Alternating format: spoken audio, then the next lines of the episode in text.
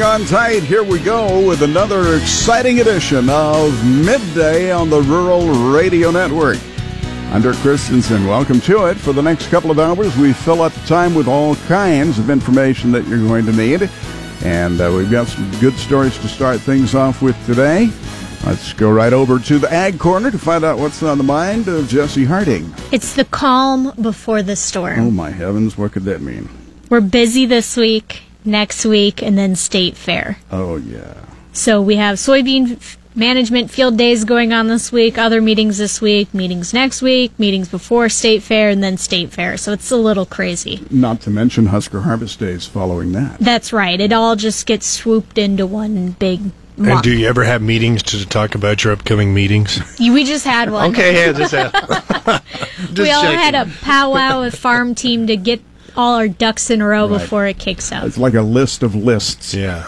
That's right. And, but today's pretty calm for the most part. For the 1213, we'll talk about two Kansas State agronomy professors who received awards last week in Madison, Wisconsin. We'll discuss that. Coming up at the 1219, I am joined with two different people. I'll have Brian Brown, who is a farmer in Central City, and also Morgan Rick. She is the director of program director at Nebraska Corn Growers Association. They're kicking off a new local chapter in Merrick County. It was the first official meeting that they have. They will have upcoming meetings as well. So we discussed the first meeting to kick off that chapter and what it looks like in the process to start a new chapter. And then for the 117, Chabela Guzman is joined with UNL Roads Scholar Tour. That took place last week where they take a variety of their new staff at the university and give them a tour of Nebraska and agriculture products found throughout the state.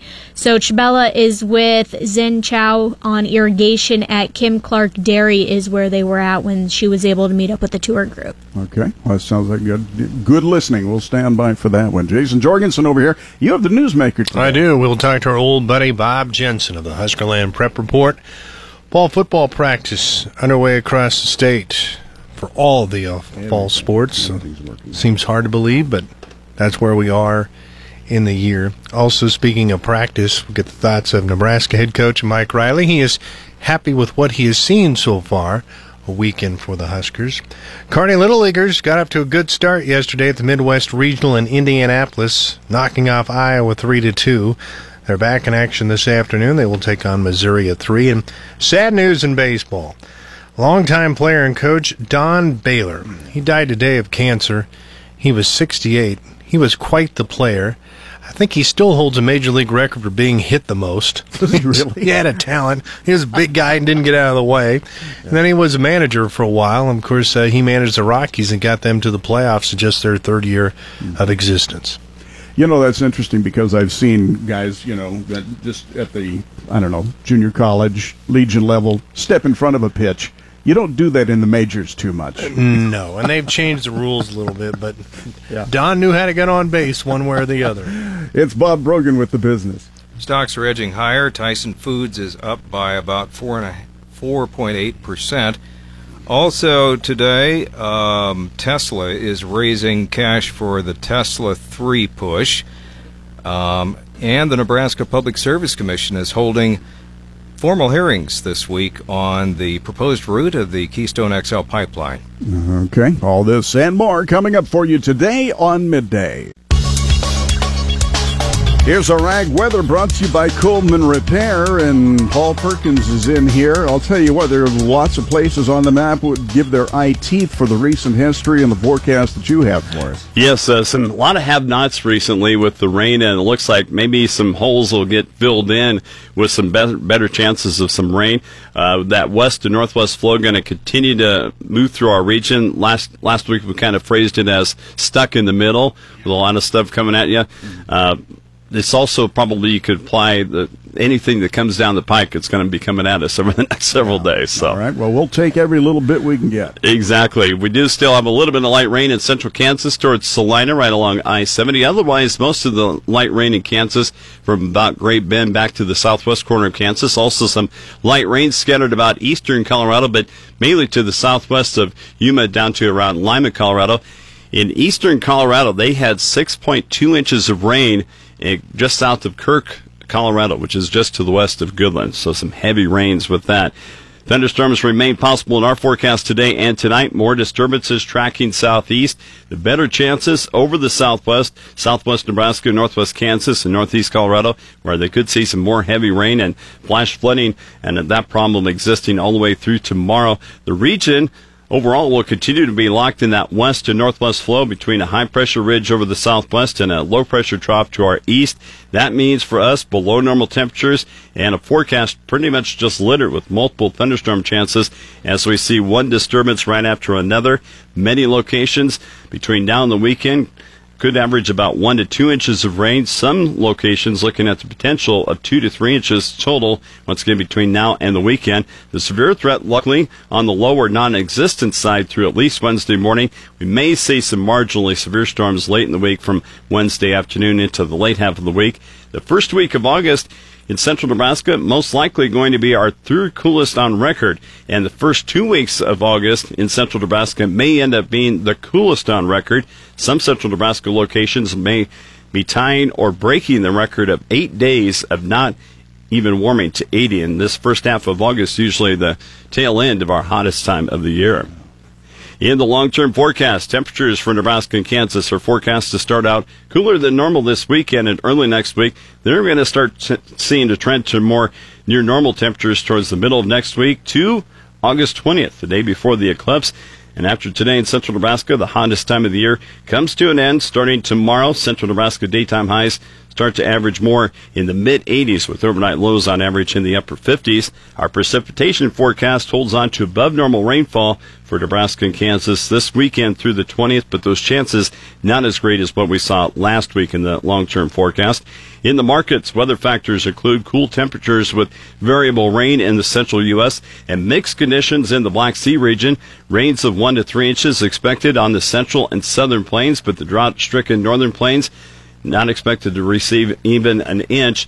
It will probably be mostly dry in the Midwest. That will contrast with some periods of heavy rain in parts of the south and east U.S.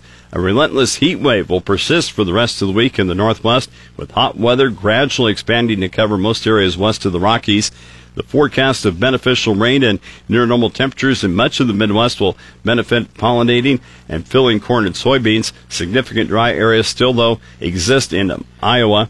Cooler weather in the northern plains will lower the stress for later pollinating and filling corn and filling beans, but rain will be limited with that high pressure overhead.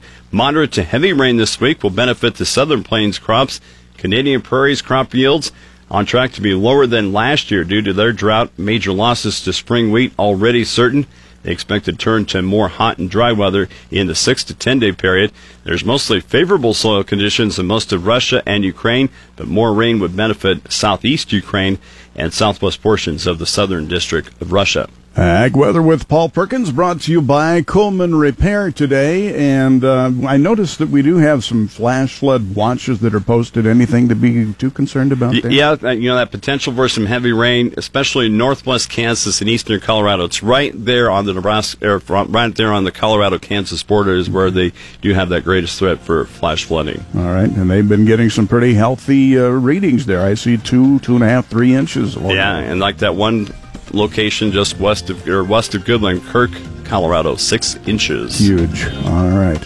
Well, when you need weather anytime, KRVN.com.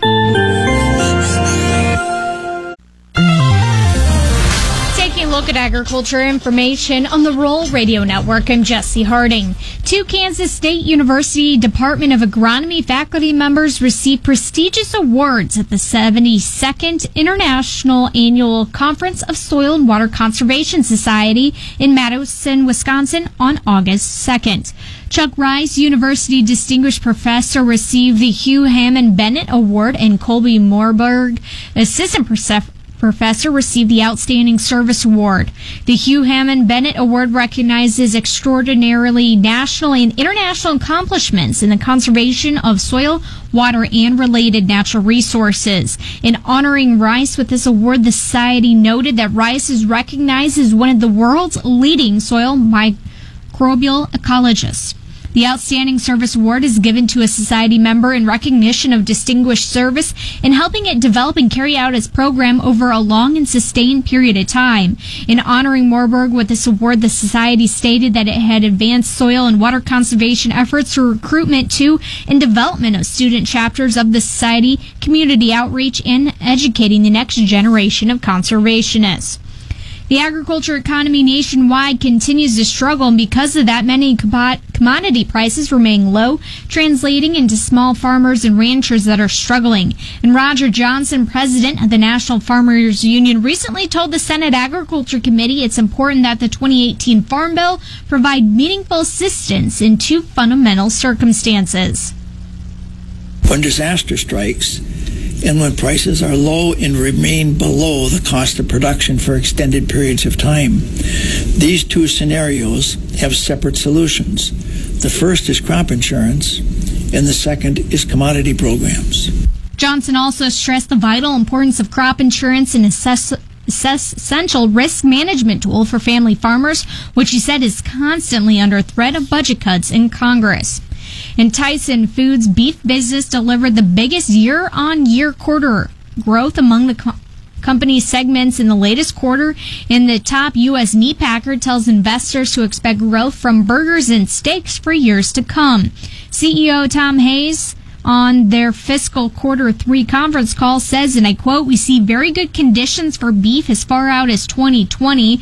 Shock to the system could change that, but the outlook for prolonged expansion comes after the U.S. beef industry has grappled with fallout from the 2012 drought that sharply reduced the U.S. cattle herd and helped push beef prices for customers to record levels. And on August 4th, the International Longshore and Warehouse Union announced that its members have approved a three-year extension of the labor contract covering 29 West Coast ports. The contract now runs through June 30th of 2022. U.S. Meat Export Federation President and CEO says, and I quote, the contract extension helps ensure that United States will continue to live up to its reputation as a reliable red meat supplier and is very good news for everyone in the supply chain, from farmers and ranchers to processors and traders, and for our customers in key Asian and Latin American markets. And that serves as a congestion that we saw the West Coast ports in 2014 and 15 created major logistical problems for U.S. red meat exporters and prompted some international customers to seek alternative suppliers during that time. More information about this story and others can be found anytime online by visiting ruralradio.com. You can stay up to date by following us on Facebook and on Twitter. For the Rural Radio Network, I'm Jesse Harding.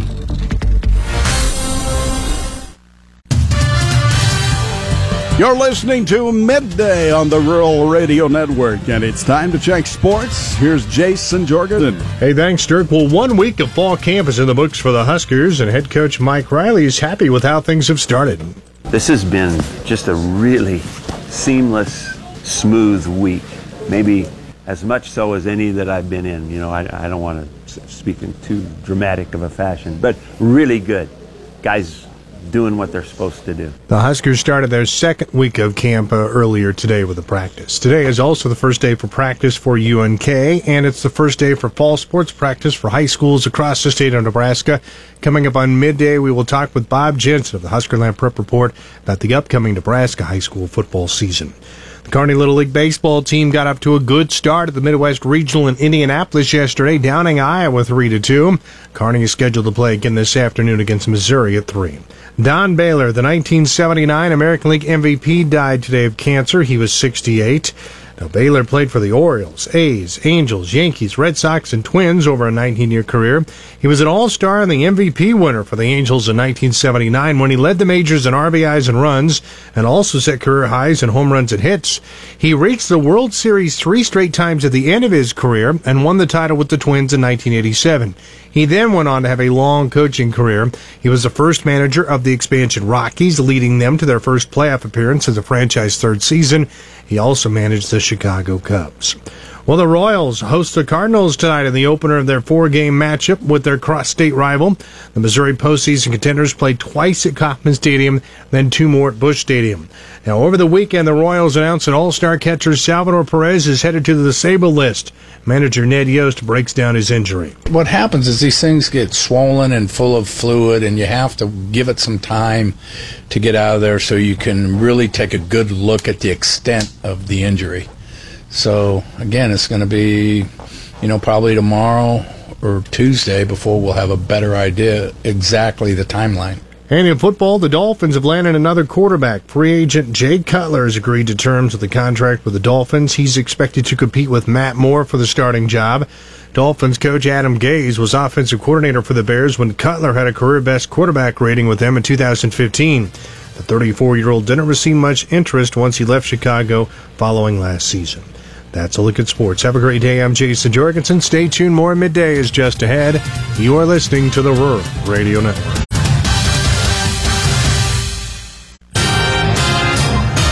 There's a slight chance of showers this afternoon with thunderstorms also possible after 1. Partly sunny with a high near 74, north winds around 5. Tonight, a 20% chance of showers and thunderstorms after 1 with a low of around 58, and then for Tuesday, a 50% chance of showers and thunderstorms, mostly cloudy, with a high near 72, south winds at 5 to 10. From the KRVN News Center, I'm Scott Foster. The Nebraska Public Service Commission today began formal hearings on the proposed route of the Keystone XL pipeline in Nebraska. Mark Hefflinger with Bold, Nebraska says there are strong concerns about threats to eminent domain, as well as environmental threats to water, land, and health. We have, the last almost 10 years now, established a really amazing, unlikely alliance of farmers and ranchers, environmentalists, Native American, indigenous allies. We have a broad coalition of folks, including everyday Americans who just believe in protecting our land, water, and climate. Hundreds of opponents of the pipeline gathered yesterday in Lincoln at the steps of the state capitol. But in Omaha, supporters of the pipeline held a picnic, including members of Union 1140. Steve Renshaw was among them. It's a good opportunity for all of our members to be able to go to work, pay their bills, pay their taxes, buy the fuel, buy groceries, and just raise their families. The pipeline's owner, TransCanada, contends the route is safe and says construction will boost the state's economy through jobs and property taxes. Four hearings with public testimony were heard earlier this year, and this week's approved interveners will present their cases before the commission. 830,000 barrels of crude oil will travel through the pipeline daily from Canada to Nebraska through Montana and South Dakota, which have both approved their permit. Grand Island authorities say a 29 year old man has been killed by a hit and run driver. Police officers were dispatched to the scene around 4:30 a.m. Monday to check a report about a man lying in the road. He was soon pronounced dead. The man's name has not been released. No arrests have been reported. A weekend accident in Kansas has claimed the life of a husband and a wife just one day after their marriage. The Wichita Eagle reports that the accident happened around 6:30 p.m. Saturday near Clearwater, Kansas. The driver of a truck, Austin Wesson, was pronounced dead at the scene. His 19-year-old wife, Rebecca Buma, died about 12:30 a.m. Monday at a hospital. Buma and Wesson married on Friday. The Topeka Veterans Affairs Hospital is planning a $4.5 million modernization project this fall. The project entails expanding the emergency department, including private patient bays, a central physician and nursing hub, and a dedicated waiting space for families. The project comes as the hospital struggles with staffing shortage. In severe storm season, remember the Weather Watch never sleeps. From the KRVN News Center, I'm Scott Foster.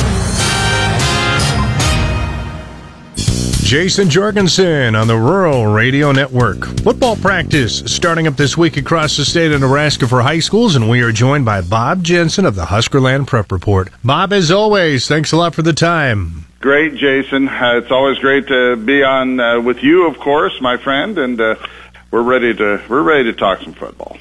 Bob, as we all get set for another season of high school football across the state, who are some of the top players this year going into the fall that have really jumped out to you? Well, I, you know, there's there's all sorts of great players uh, as usual. Uh, you know, uh, to me, Bryson Williams, the kid who committed to uh, uh, Wisconsin, Lincoln Southeast lineman. He's he's uh, he's about the gold standard, I think, in Class A. But Class B is loaded, and um, you know a lot of people want to. Obviously, we all want to talk Huskers. Uh, uh, and so we got a couple of those. Uh, Masry uh, Maypew there at uh, uh, York, uh, big uh, big lineman who's just a dominant football player, and then Cameron Jurgens, the kid from uh, from Beatrice, who's uh, just an incredible linebacker at the high school level.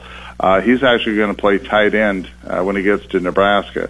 But you also got kids like uh, Moses Bryant there at Elkhorn South, who he's going to wind up at Nebraska one way or the other. He's got some things to take care of, but Moses is certainly talented enough to play there. You got Austin Schultz, kid uh, down at Norris, who uh, actually is going to Wichita State on Division One baseball. He's one of the great high school baseball players in the entire country, actually.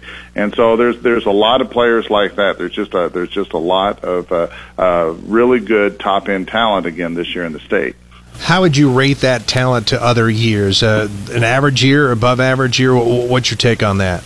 It's good. We've got a lot of good players in this class, and it is uh, it is uh, somewhat unusual to have that many Division One. Uh, I mean, legit Division One commits and people ready to go uh, in Class B but uh, there's uh, it's it's it's a good year, and uh, I'll, you know I you know we got a couple kids going to wind up in Nebraska for sure. You you always hold out hope that uh, you know maybe another one or two could find their way down there, and of course, uh, me personally, if someone asks my opinion, I'm I'm I'm satisfied. Uh, uh, with the walk-on program at Nebraska, I think the opportunity is there for a, a fair number of kids. You always wish there could be a, a few more because uh, as history has proven, you know, Nebraska kids are going to sell out when they have a chance to play for Big Red.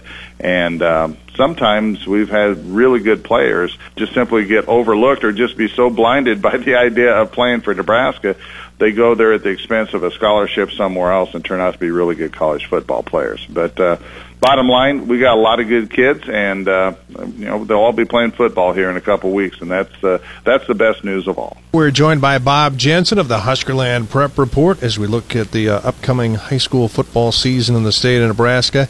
Bob, uh, who are some teams that have kind of caught your eye?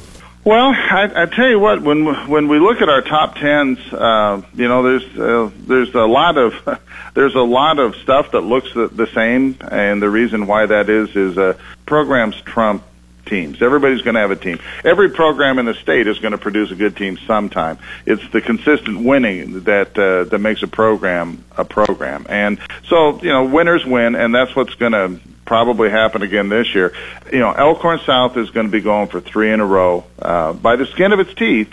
Uh, they won their last two games last year, but Elkhorn South will be going for three in a row in B.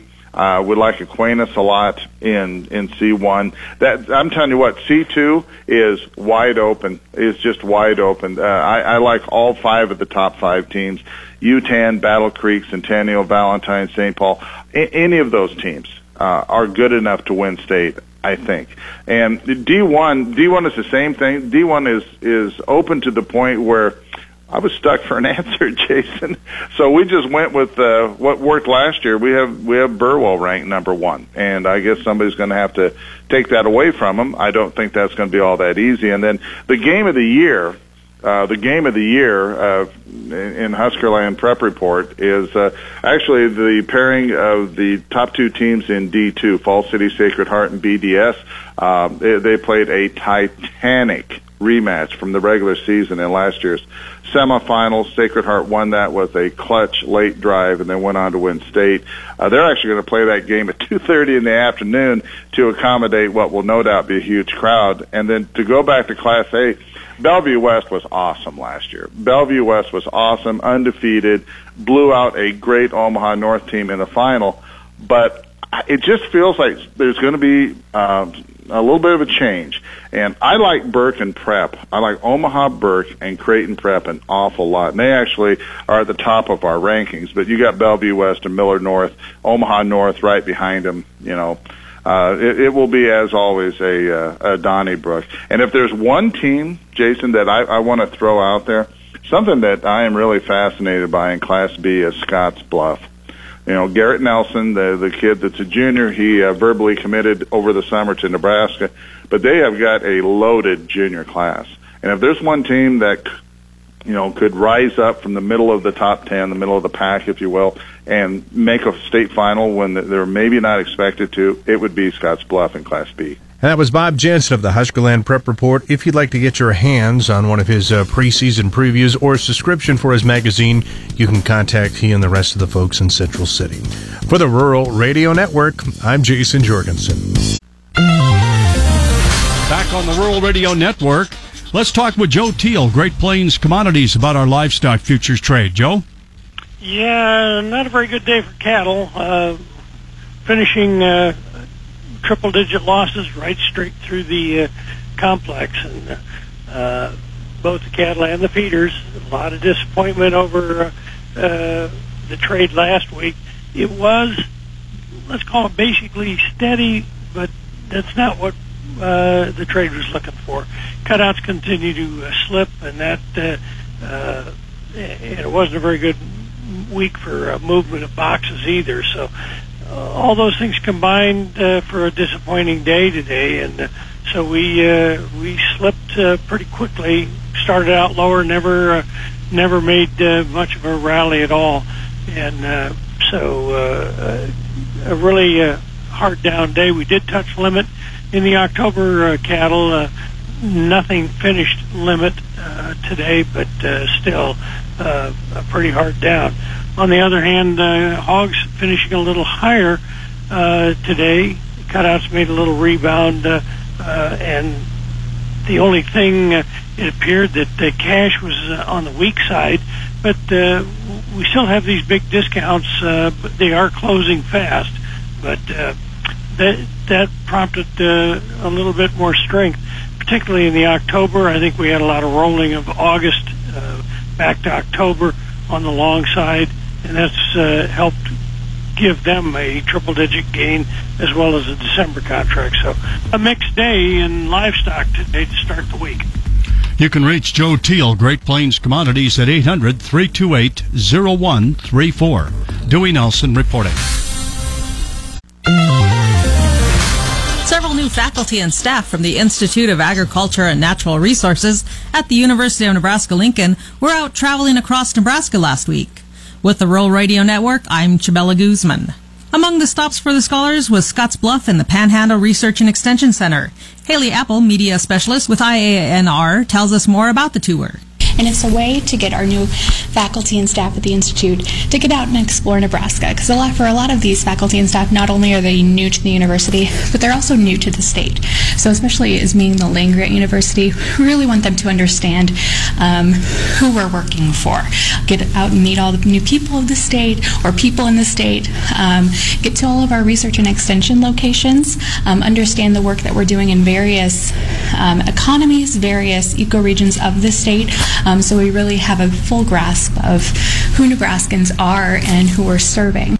Apple gives us a run through of where the tour has stopped and what the scholars are seeing. So we stopped at the West Central Research and Extension Center, uh, Raising Nebraska, the Cedar Point Biological Station, and then also the Lake McConaughy Visitor Center, the Panhandle Research and Extension Center, to learn all about the vast uh, resources and uh, research that's going on here in the Panhandle. It's obviously the, the region is a little bit more unique to what some of our faculty might have been used to experiencing. Among the scholars was Kim Clark, dairy extension educator who works with dairy producers across the state. Clark tells us what she's learned on the tour. Yeah, so this has been a great tour, even just learning about the different agriculture across Nebraska and the different opportunities and careers and uh, just the different people involved in extension. So, one of the things that I always try to remember and think about as I'm doing my programming with dairy producers is what other extension educators and faculty members can I bring in to my programs that have areas of expertise. So just meeting those new people and learning about agriculture in Nebraska in, in general has been a really good experience.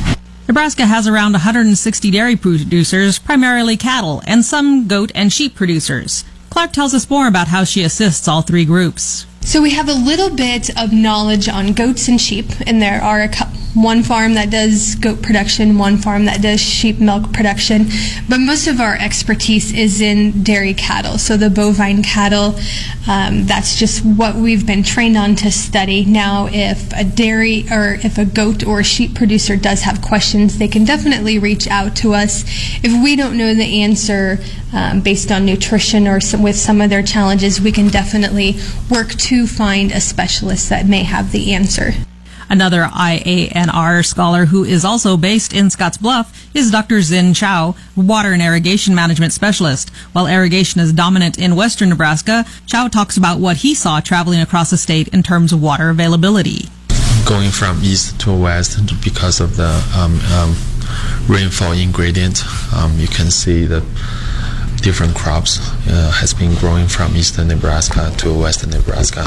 Apparently here we are more more relying on irrigation rather than rain-fed in eastern Nebraska, and also um, I think uh, it's unique in western Nebraska that uh, we are trying to uh, grow different alternative crops, which is uh, which are more a little bit more uh, drought tolerant compared to the east. The annual tour was first held in 2008. It was organized to help new faculty and staff learn more about Nebraska businesses and university facilities throughout the state. With the Rural Radio Network, I'm Chabela Guzman.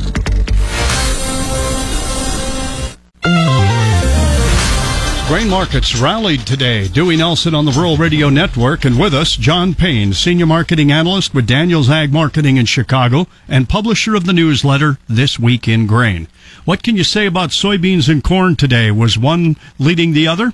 Uh, I think it's just broad based across across the board. Um, really makes the case wheat probably uh, led us up here, and it was all late late buying. Really, it started off slow and then just kind of, I guess, cascaded as as we uh, we closed the day. Um, you know, it's. I was out in the the country this weekend. Went to Iowa, drove around, saw some farms, saw some friends, and just a lot of good but not great is kind of the theme across the board in that area, and that is kind of the garden spot. So I was a little surprised that the the guys weren't as uh, as excited as they were. I think a lot of the cloud cover they've received, combined with the cold weather, has really been I, I say a detriment, but more of like a stagnant effect on the beans. So there's some concern here that uh, you know tonight's report maybe isn't going to be as I would say bearish to yield or bearish to price as a lot of folks thought, where we're going to see this big increase. So uh, pressure will be on here in two hours. I, I almost think this number could be as traded as as uh, Thursday's number because it could give us some indication on what way they're going to go ahead of time. Yeah, we've got a Thursday report that's going to loom pretty large as far as the traders' minds, uh, isn't it? Yeah, absolutely. I mean, it's the the first uh, uh, snapshot of yield that we've gotten all year from the USDA. Now, I don't on the bean side, I'm not optimistic on any big change. I think you know down the road certainly could see something in the 46s, but usually they're pretty pretty slow to, to adjust lower, and, and especially with the beans, it's not usually until the September report. So this is going to be more focused on the corn, the spring wheat. We will get a little bit of a I guess slap in the face as far as what the yields were for the winter wheat, but um, again, the, the the funds are still kind of long here, and I, I think that does concern me a little bit. That uh, you know there's some liquidation. Uh, I guess risk of liquidation from long positions here, but you know if if the yields are 162 to 160, uh, you know, or at least that's the perception that they're going to go there. This thing is is probably underpriced. Isn't it positive, however, that we close near the highs in corn, soybeans, and wheat? Absolutely, and right on the 200-day moving average in, in, in soybeans. So, you know, I know it feels like we're a lot worse off than we've been, but from a percentage basis, things really aren't that bad.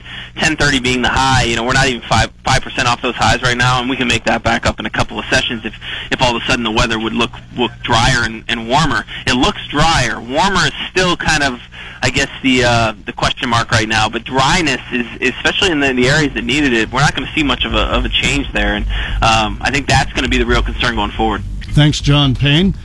Senior Marketing Analyst, Daniels Ag Marketing in Chicago. Go to danielsagmarketing.com.